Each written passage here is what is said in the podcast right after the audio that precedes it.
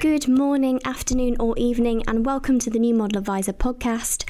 I'm Laura Purkess, a reporter at New Model Adviser, and today I'm speaking to Dave Chaplin, who is the Chief Executive of ContractorCalculator, about reforms to the IR35 off payroll working rules and what businesses should be doing to prepare.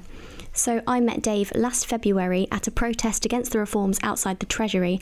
But despite a huge amount of backlash from contractors, MPs, and even the House of Lords over the last year, they officially came into effect this week. So, Dave, to kick off, why do you think the reforms still went ahead despite all of the backlash? for so many years now, and it's part of the, the whole big project was to put this in place.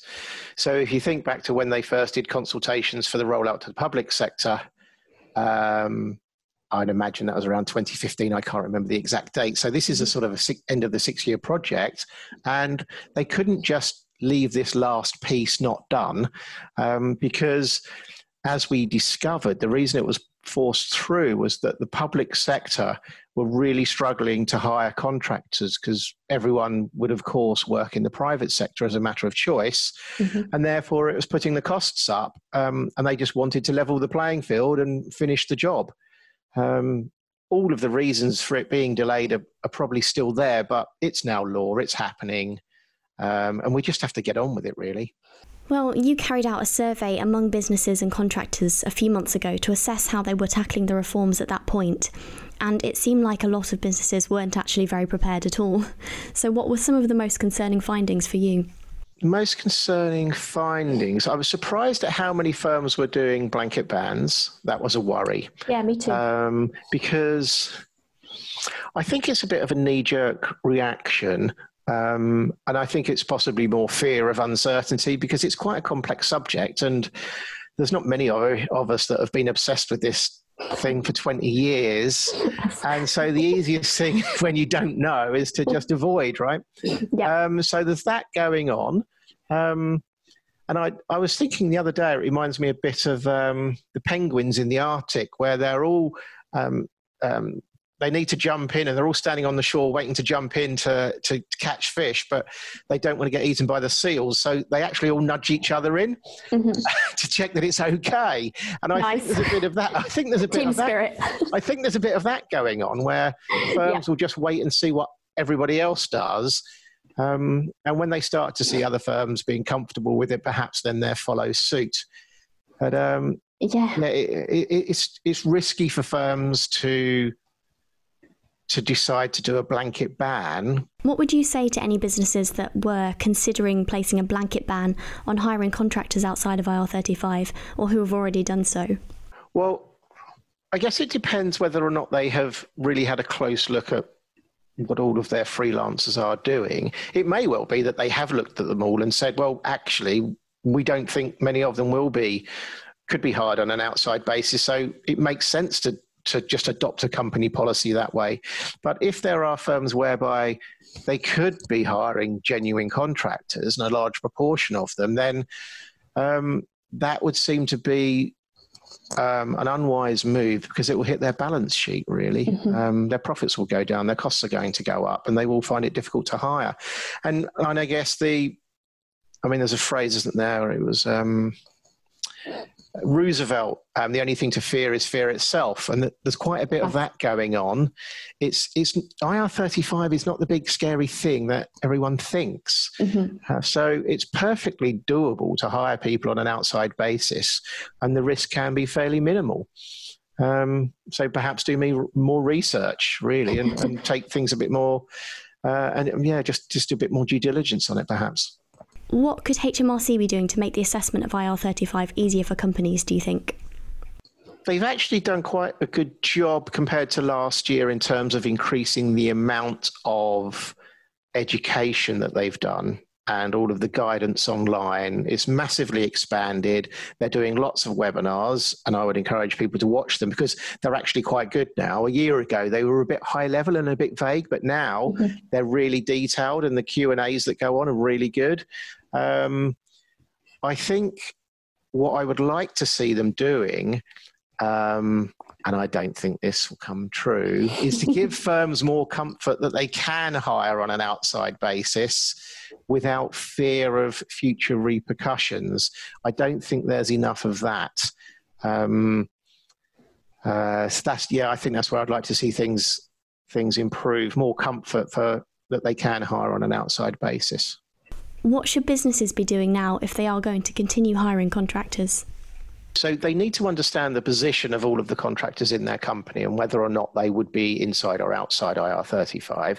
So to do that, they can start to do some um, spot surveys across and samples to see what what might happen in various groups and so on, um, and get a feel for whether or not it's worth their while implementing an assessment regime. Um, and then if it is, then they need to assess all of the contractors decide whether they're inside or outside, take external help if they need it, and they need to start communicating to their contractors early. Um, because contractors are very nervous. And, and one of the stats in the survey was that I can't remember the exact number, but it was about 50% or so that were saying they weren't sure what they would be doing um, past the end of March as, as we go into the new era. But it's really not good for a company to suddenly have all of its contractors leave. Mm-hmm. And, and they're concerned that if they stay there and they work on an, an inside basis where they were genuinely outside before, they're still worried that HMRC might come after them for historic risk. So lots of them are just thinking, well, they're just uh, they're just uh, terminated if that if they're treated that way, and then they don't get fair treatment, and they'd go and find another contract elsewhere. So I think we're we see lots of transitions in the market, a bit of um, everybody change seats, really. Do you think HMRC has a responsibility to ensure people know the difference between genuine umbrella companies and tax avoidance schemes? Because I know there has been some trouble with that in the past. Yes, definitely. They do have that responsibility, and I, it looks like they're taking it seriously. They have done some um, educational campaigns, and they about tax avoidance schemes and how to avoid them. Um, they have a mantra which says, "Oh, if it's too good to be true, then don't go near it." I've heard that. Um, yeah, I mean, I mean, I guess it's a, like an easy buzzword, and okay, you know, everyone's heard that one. But the thing is, some of these schemes they they don't even tell you what your gross pay is they just tell you what your net pay is so you've got no idea whether it's too good to be true or not because you don't know what the money was you first started with um, right. and then some of the schemes are done in such a way that the amount of money you end up in your in your pocket is the amount of money you would have ended up with anyway if you were just under normal salary, but the taxes aren't being paid and they're pocketing them all as fees. So that doesn't really work too good to be true. Um, people need to, to, to actually just look at the detail. Right. The good thing is that there is a law that came in in April 2020 that says all agencies should be providing to contractors something called a key information document, which lays out everything that um, all the calculations and what tax is being paid and what's deducted and so on. And those should be passed to the contractor. So the contractor should ask for that, read that, and they should be able to tell from there if they're being paid correctly. And then they could use any calculator online or go to HMRC's website for their salary calculators and, and check that the calculations are correct. So provide so they have the opportunity to do their due diligence and not get caught in these schemes. Um, so they, they just need to do that really and just be on their toes. Do you think this could be another loan charge situation with HMRC retrospectively deciding people were inside IR35? Yes, you could end up with a loan charge too, because we saw in April 2017 that um, I think HMRC stats told us around about 6,000 contractors were pushed into tax avoidance schemes when the rollout happened into the in the public sector. So it's mm-hmm. going to be a multiple of that in the private sector if something isn't done about it. Um, whether or not you'll get up to as many as 50,000 with the loan charge, I don't know, but there's a there's a genuine concern that that contractors will end up being pushed into schemes, and it and it often tends to be the ones that are lower paid, mm-hmm. um, who don't tend to be so au fait and have accountants and tax advisors, um, and they don't understand these things. And, and why should they? I mean, a, a nurse um, is great at nursing, um, doesn't know anything about tax, probably knows as, as, much about tax as I know about nursing. Um, it's just so they need they need to be um, helped really to make sure that they just don't end up in anything dodgy. Yeah, absolutely. So, to finish off, what do you see happening in the contractor market going forward? People are wondering how this is going to shake out over the next two years. Will there just be a complete ban in the market for contractors and they won't be allowed to use their limited companies? We don't think that's the case. Um, HMRC have estimated that about a third of the contractors should probably be inside IR35. Okay. Um, we think that's probably about right. Um, so when you take that original um, half, um, half a million contractors using uh, companies, we think to start with about half of those, which should still be able to operate on an outside basis and will do. Um, because some firms will still have blanket bans and there'll be firms being overly risk averse. Mm-hmm. We've also got the fact that companies can, are holding the bargaining power in this early, in early days now of the pandemic and the, the workforce going back. So we expect things to change over time as market forces dictate to companies that actually they should be hiring contractors on an outside basis.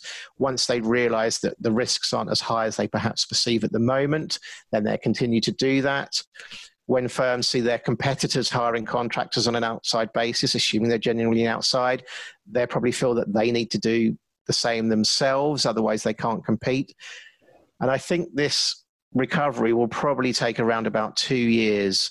Um, so if we all start going back to work in the summer, within a couple of years, I think people will be wondering what the fuss was all about and we'll all be back to normal. But HMRC will have produced the effect they wanted, which is that there won't be lots of people being forced into use limited companies that are completely inappropriate and less taxes paid. So it will probably all work, um, um, but it's going to take a while.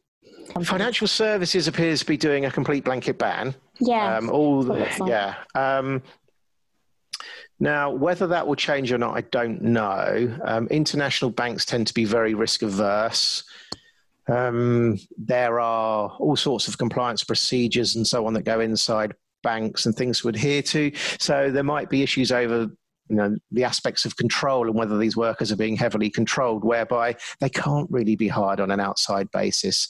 Um, but for those in IT who are working for banks, they could certainly be on an outside basis. But banks at the moment are just saying, right, everybody out, we're not hiring anyone. But I think over time, they will start to have to make exceptions. Otherwise, they're just not going to be able to hire the contractors um, or they or they might just push work off offshore, um, or they might go to one of the large consultancies that charges them twice as much for the same person. Um, it just Great. it's not going to make commercial sense. No. So once we start seeing quarterly earnings and uh, and figures, at some point, you would have thought the finance the finance directors are going to say, well, it's costing us a lot more money to do this. Um, we might need to revisit this. Thank you so much, Dave. I think we'll leave it there. So, thank you everyone for listening. If you have any thoughts about anything you've heard today, feel free to get in touch. You can find us at New Model Adviser on any social media. Otherwise, have a wonderful rest of your day and thank you for listening.